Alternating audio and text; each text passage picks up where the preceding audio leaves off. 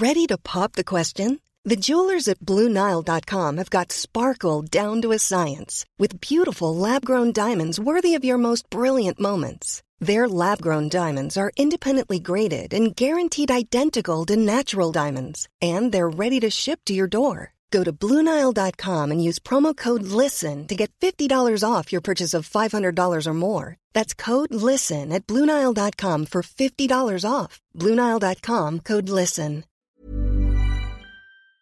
Salut les amis, c'est Sofiane, on se retrouve pour un nouvel épisode du podcast. C'est en forgeant qu'on devient forgeron et c'est en galérant qu'on devient humoriste. Voici Galère d'humoriste avec aujourd'hui Michel Leb. Salut Michel, comment tu vas? Je vais très bien, je vais très très bien. Bon. Merveilleusement bien. Ah, c'est un honneur vraiment de te recevoir dans le podcast. Euh, Je suis un fan de la première heure, vraiment. J'ai passé euh, euh, des, des journées et des années même euh, à regarder euh, C'est un Leb Show. C'était vraiment le, le top du top avec toute ma famille d'ailleurs. Et tu as d'ailleurs le bonjour de ma maman à qui j'ai annoncé qu'on allait faire l'interview et qui était vraiment folle de joie. J'embrasse ça pour moi. Ah ben, ce sera fait avec grand plaisir. Et vraiment le l'état d'usure de la bande de la cassette vidéo qui avait enregistré l'émission, vraiment témoigne, ça témoigne. Je crois qu'on voit même plus l'image tellement on l'a regardé. ah, c'était vraiment génialissime. Donc vraiment, c'est un honneur. Merci beaucoup d'avoir accepté l'invitation. Et. Et donc, euh, ben, euh, moi, je t'ai connu du coup à travers la télé, à travers euh, les sketchs que tu que tu tournais, les les passages vidéo et tout. Mais bien évidemment, tu es avant tout un homme de scène. Et j'imagine que tu as euh, euh, des anecdotes qui t'ont marqué, euh, que ce soit dans tes débuts ou plus récemment, euh, des anecdotes vraiment qui euh, qui méritent d'être partagées dans ce podcast. Bah oui, il y a des, des anecdotes, bien sûr, quand on est tr- truffé d'anecdotes. Mettons que je, mettons que je te raconte celle-là, par exemple, qui est, qui est ma première télé que j'ai jamais faite. Ah ma oui. première télé, je n'ai jamais fait ma première télé. Donc, si tu veux, quand euh, les émissions qui passaient à ce moment-là, c'était les émissions animées par Guy Lux, qui était quand même euh, le pape de la, variété en France à l'époque. Et euh, il m'avait proposé de, venir faire un sketch très court entre Michel Sardou et Johnny Hallyday. Ou entre Johnny Hallyday et Michel Sardou, peu importe. Mais enfin bon, c'était entre les deux. Et, et alors, Guy Lux présentait l'émission. Et à un moment donné, alors moi j'avais tout préparé. J'avais préparé un sketch qui durait euh, une minute, le temps qu'il place les caméras de Johnny à Michel Sardou. Et donc, euh, moi, j'étais dans un coin du studio et il fallait que je fasse un petit sketch très court, très visuel. Et j'avais préparé un truc. Et à ce moment-là, Johnny vient, arrive et chante. Il fait un carton, évidemment. Tout le studio 102, euh, c'était ça s'enregistrait au studio 102 à la, maison de la radio à l'époque. Et là, euh, Guy Lux dit bravo Johnny. Alors tout le monde est debout à hurler Johnny, Johnny. Et euh, il dit maintenant je vais vous présenter notre Michel national qui est vraiment extraordinaire, qu'on adore, on adore. Je dis c'est ma première télé, il est vachement gonflé de dire notre Michel national parce que je suis pas du tout national pour le moment, je suis local. Je suis même pas local, je suis studio. J'ai encore jamais rien fait. Et alors, il dit, et voici Michel Sardou et il m'oublie complètement et toutes les caméras me passent sous le nez. Et moi, j'avais- préparé mon petit sketch et, et tout était prêt. J'avais prévenu ma mère, j'avais prévenu mes, mes sœurs, j'avais prévenu tout ça. Tout était prêt. Et en fait, euh, j'ai donc quand, quand Michel Sardou a commencé à chanter, j'ai fait le tour du plateau. Je suis allé voir Guy Lux. Et puis il me voit arriver, il me dit qu'est-ce qu'est-ce que tu veux toi?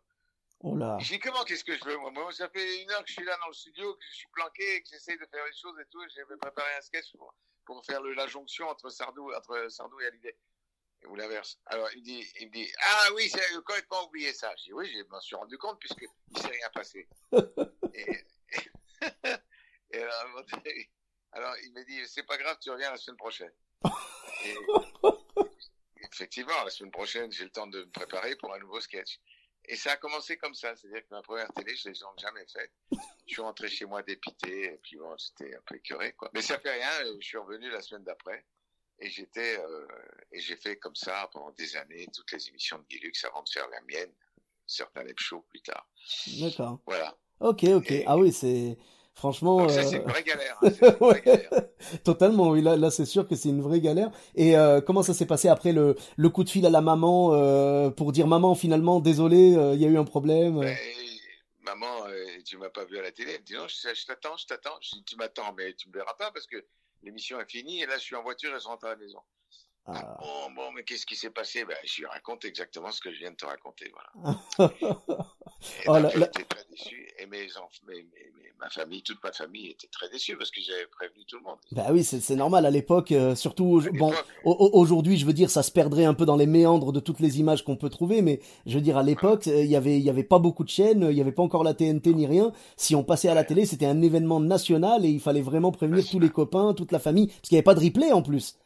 Et, non, non, il y avait rien. Et oui, et, peut-être même qu'à l'époque, bah du coup, il y avait pas encore les magnétoscopes, peut-être? À l'époque, non, j'avais pas de magnétoscope. Eh oui, bah oui. Donc c'est même pas comme si on pouvait dire euh, tu l'enregistres et puis tu regarderas ça plus tard. Non, non, c'est c'est soit en direct, soit rien, quoi. Oh. bon, euh, déjà, la... Soit en direct, soit rien. Bah, la bonne nouvelle, déjà, la bonne nouvelle dans cette anecdote, c'est que au moins ça t'a pas euh, euh, bloqué pour la suite de ta carrière. Je veux dire, tu as pu retourner. Du coup, tu y es retourné une semaine après. Si, si tu veux, si si tu t'étais embrouillé vraiment méchamment avec Guy Lux, peut-être que tu n'aurais pas eu la carrière que tu as aujourd'hui, quoi. Exactement, parce que bon, c'était le palmarès des chansons, c'était ça s'appelait comme ça. C'était un truc incroyable. C'était un carton. C'est-à-dire, il faisait faisait 9 millions de téléspectateurs. D'ailleurs, quand on faisait une émission de télé chez Guilux un soir, on avait 50 ou 100 dates derrière qui étaient signées. Eh oui, oui, bien sûr. Bah, c'était le pouvoir de la télé. Hein. Aujourd'hui. Bah euh, oui, avec, une chaîne. Hein. Et eh oui, aujourd'hui, c'est beaucoup moins présent, quoi. C'était la folie, la folie. Mm. Et donc, pendant 47 ans, comme ça, j'ai fait. Euh, euh, bah, pendant les 25 premières années, quelque chose comme 250 galas par an. Mm-hmm. Et il y avait Patrick Sébastien, il y avait Serge Lama et moi qui tournions le plus.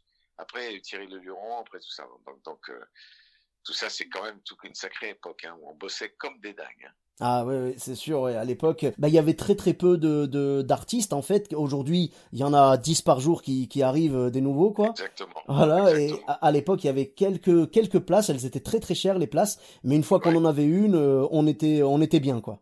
Nous on avait Patrick Sébastien, Thierry Le Luron, moi on était tout le temps en train de bosser, on bossait sans arrêt, sans arrêt, sans arrêt. Mm. On faisait des chapiteaux euh, euh, dans le Larzac, euh, on faisait des trucs perdus, en, je sais pas où, les noms, dans des villes improbables et dans des patelins improbables, dans des endroits complètement perdus. Et on n'arrêtait pas, on n'arrêtait pas. Ah, maintenant, on s'est arrêté pendant un an et demi, là, ça fait, voilà, maintenant j'en ai marre. j'en ai marre de plus rien foutre. Là, ça reprend, là, là, ça va, là, là, ça commence à reprendre. bon. Ça va reprendre très doucement, c'est ça. Mais en tout cas, c'était vraiment un plaisir euh, d'écouter ton, ton anecdote. Où est-ce qu'on peut te retrouver sur les réseaux sociaux? Sur Instagram, souvent, je suis tout le temps là. Euh, je fais pas, je n'ai pas de Facebook, je m'occupe pas de ça. Mais je suis sur Insta très souvent parce que Insta c'est très bienveillant, c'est absolument pas. Euh, ah ouais, non, c'est pas Twitter, c'est sûr. C'est pas agressif ni, ni Facebook, tout ça, tout ce qu'on peut apprendre là-dessus et entendre comme horreur. Maintenant, là, je suis sur Instagram et, c'est ma seule façon de communiquer avec mes amis. D'accord. Pour ma part, euh, vous me retrouvez sur tous les réseaux sociaux, donc Sofiane Etaï, E de TAI, sur Facebook, Twitter, YouTube, Instagram et TikTok. N'hésitez pas à laisser 5 étoiles et un commentaire sur Apple Podcast et sur Podcast Addict. Je vous dis à très bientôt pour un nouvel épisode. Bis à tous, même à toi là-bas.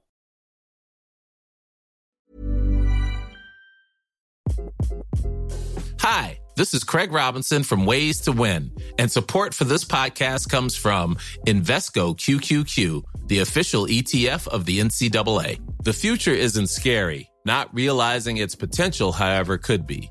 Just like on the recruiting trail, I've seen potential come in many forms as a coach. Learn more at Invesco.com slash QQQ. Let's rethink possibility. Invesco Distributors, Inc.